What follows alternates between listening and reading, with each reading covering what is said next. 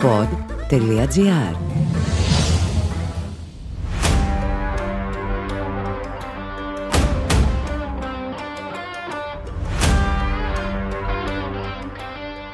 Γκολ Pod ΠΑΟΚ με τον Κώστα Πετρωτό.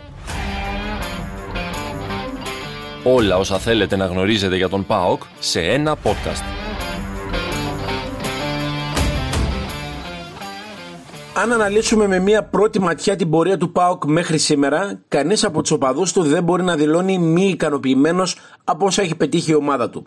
Ο δικέφαλος του Βορρά είναι πρώτος στον όμιλό του στο Conference League. Έχει έναν βαθμό διαφορά από την Κοπενχάγη και αν την κερδίσει την ερχόμενη Πέμπτη στην Τούμπα, γίνεται το ακλόνητο φαβορή για να κατακτήσει την πρώτη θέση. Στο πρωτάθλημα βρίσκεται στο μείον 4 από τον Ολυμπιακό, έχοντας όμως βγάλει ένα δύσκολο πρόγραμμα με το πρώτο ντέρμπι μεταξύ των δύο ομάδων να έχει διεξαχθεί στο Καραϊσκάκι.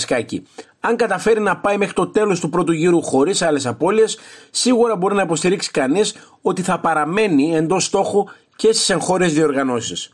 Υπάρχουν ωστόσο κάποια δεδομένα τα οποία δημιουργούν πολύ συγκεκριμένα ερωτηματικά σχετικά με τη φετινή πορεία του ΠΑΟΚ και κυρίως με την αντοχή που θα πρέπει να επιδείξει η ομάδα του Λουτσέσκου για να συνεχίσει να κρατά δύο καρπούζια σε μια μασχάλη. Δεν είναι μόνο οι μεταγραφές που δεν έχουν γίνει το καλοκαίρι και συνεχίζουν να αποτελούν θέμα συζήτησης και εν ώψη Ιανουαρίου, αλλά και η χρησιμοποίηση συγκεκριμένων ποδοσφαιριστών σε διαδοχικά παιχνίδια. Υπάρχουν ορισμένοι παίκτες που τη φετινή περίοδο αποτελούν βαρόμετρα τον κορμό του ΠΑΟΚ και ενδεχόμενη απουσία τους από επόμενα παιχνίδια μπορεί να δημιουργήσει πολύ σοβαρό πρόβλημα. Πρώτος από όλους στη λίστα είναι ο Πασχαλάκης. Έχει αγωνιστεί στα 13 από τα 14 επίσημα παιχνίδια, έβαλε την προσωπική του σφραγίδα στο να κατακτηθούν πολλοί βαθμοί και στο μοναδικό μάτς που δεν έπαιξε κόντρα στα Γιάννενα, ο Πάο κοιτήθηκε. Στην ίδια κατηγορία ανήκει και ο Ντιέγκο Μπίσεσβαρ.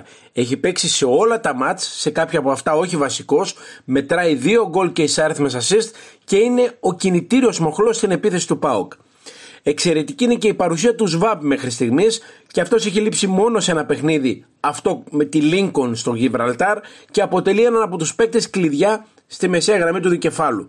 Τελευταία αρχίζει να παίζει ολοένα και περισσότερο ο Αντρίγια Ζήβκοβιτ, που είχε και ένα διάστημα απουσίας λόγω κορονοϊού, όπως και ο Κούρτιτς που και αυτός έλειψε για δύο εβδομάδες. Και φυσικά υπάρχει και ο Γιάννης Μιχαηλίδης, ο νεαρός αριστεροπόδαρος στόπερ που αυτή τη στιγμή θεωρείται αναντικατάστατος στον Μπάοκ, έχει δώσει 11 παιχνίδια και μετρά περισσότερα από 1000 λεπτά συμμετοχής.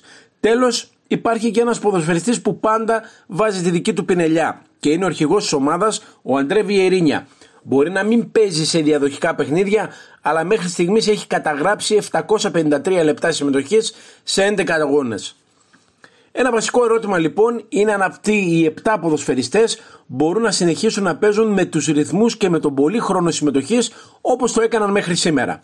Υπάρχει αξιόπιστη εναλλακτική αν ο Πασχαλάκης λείψει; Μπορεί κανείς να θεωρήσει το Ζίβκο Ζίβκοβιτς εισάξια λύση. Ποιος θα είναι αντικαταστάτης του ΣΒΑΜ στη μεσαία γραμμή, ποιος μπορεί να κάνει ό,τι και ο Αντρίγιας Ζίβκοβιτ που είναι ιδιαίτερα κομβικός στα τελευταία μάτς μετρώντας 3 γκολ και 2 assist και το ίδιο μπορεί κανείς να αναρωτηθεί και για τον Diego Μπίσεσβαρ. Ή ποιος είναι σε θέση να αντικαταστήσει τόσο αποτελεσματικά τον Αντρέ Βιερίνια στο ρόλο του αρχηγού; Ναι, μεν δεν παίζει διαδοχικά ο Πορτογάλος, αλλά η αλήθεια είναι ότι στα κρίσιμα μάτς που δίνει το παρόν φαίνεται η διαφορά μέσα στο γήπεδο. Αυτό είναι ένα πολύ σημαντικό στίχημα για τον Λουτσέσκου και το τεχνικό team του ΠΑΟΚ που πρέπει να αποδείξει ότι υπάρχουν λύσεις. Ειδικότερα πρέπει πρώτα να κρατήσει τους συγκεκριμένους ποδοσφαιριστές φορμαρισμένους και δεύτερον να βρει ικανούς αντικαταστάτες αν τυχόν λείψουν είτε από τραυματισμό, είτε από τιμωρία, είτε από οποιονδήποτε άλλο λόγο. Ο Πάουκ έχει δείξει ένα πολύ συγκεκριμένο αγωνιστικό προφίλ τώρα, τόσο στα θετικά του όσο και στα αρνητικά στοιχεία.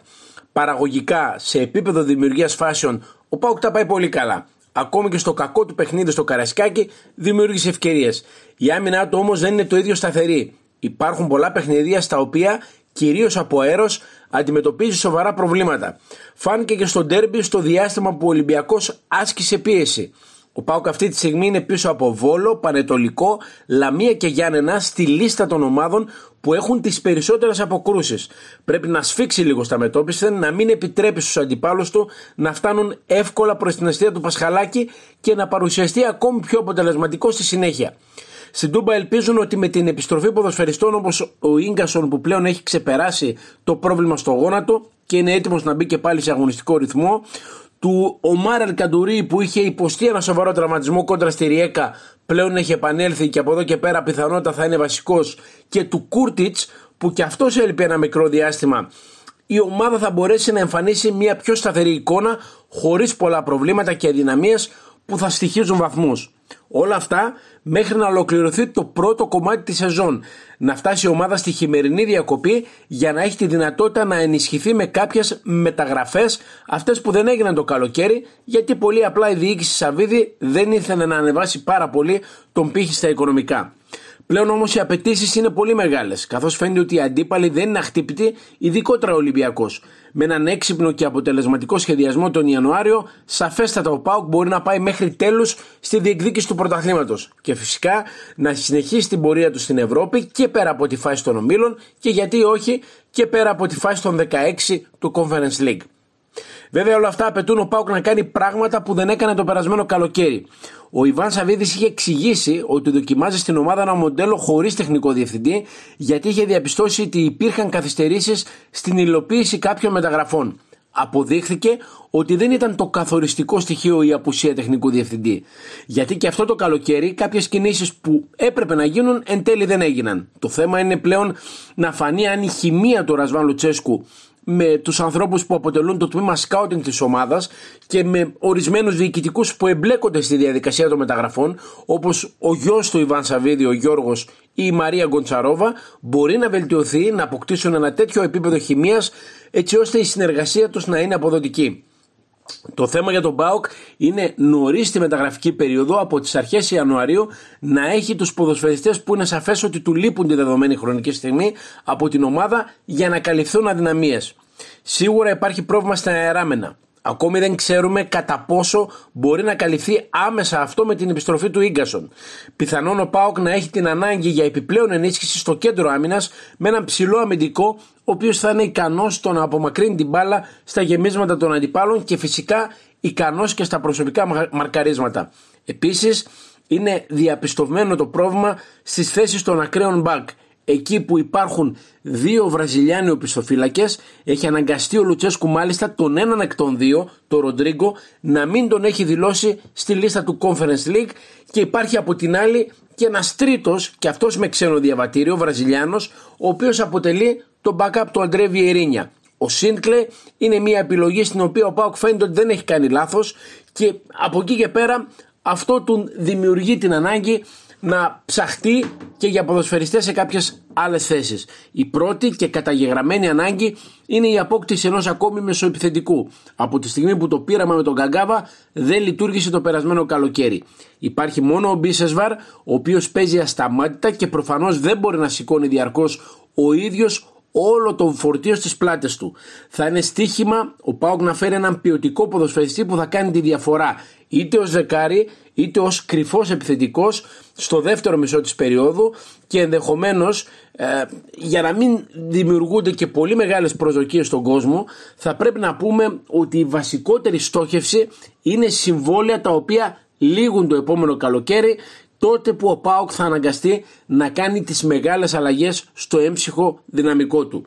Ο σχεδιασμός που γίνεται τώρα αφορά κυρίως τους παίκτες που θα έρθουν το επόμενο καλοκαίρι. Αυτό όμως δεν σημαίνει ότι ο δικέφαλος μπορεί να πετάξει φέτος τη χρονιά στον κάλαθο των αχρήστων. Ήδη οι οργανωμένοι οπαδοί της ομάδας πήραν την απόφαση να σταματήσουν την αποχή τους και να επιστρέψουν στη θύρα 4 το γνωστό πέταλο των φανατικών της Τούμπας. Ίσως αισθάνθηκαν ότι μέτρησε και η δική τους απουσία σε κάποιες απώλειες που έκανε η ομάδα τους όπως με τον Βόλο και δεν θέλουν αυτό να επαναληφθεί. Το βέβαιο είναι ότι από εδώ και στο εξής κανείς δεν μπορεί να επικαλεστεί ότι ο ΠΑΟΚ δεν έχει πλήρη γνώση του τι συμβαίνει τη φετινή αγωνιστική περίοδο. Γνωρίζει τα δυνατά και τα τροτά σημεία των αντιπάλων του, ξέρει που πρέπει ο ίδιος να βελτιωθεί και αυτό που θα μετρήσει από εδώ και πέρα είναι η ευστοχία στις κινήσεις, η αποτελεσματικότητα και τα γρήγορα αντανακλαστικά. Ουσιαστικά η σεζόν τώρα αρχίζει. Ο πρώτος στόχος για τον Μπάουκ είναι να μην υπάρχουν άλλες απώλειες μέχρι το τέλος του 2021 και από εκεί και πέρα να εμφανιστεί μια ομάδα ακόμη πιο βελτιωμένη, ακόμη πιο ενισχυμένη και σίγουρα ακόμη πιο ανταγωνιστική στη μάχη που δίνει τόσο εντός όσο και εκτός συνόρων.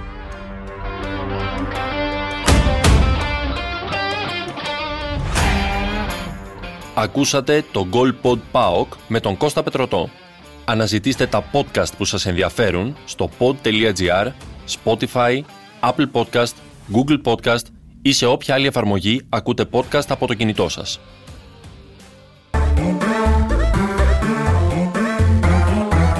Pod.gr. Το καλό να ακούγεται.